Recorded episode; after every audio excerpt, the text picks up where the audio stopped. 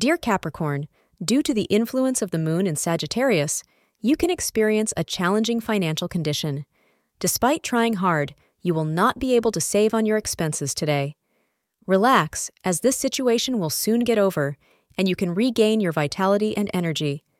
Astrologers suggest maintaining a balance of your emotions and practical sense to overcome this situation. Also, ensure to make the important decisions as it can influence your future days also.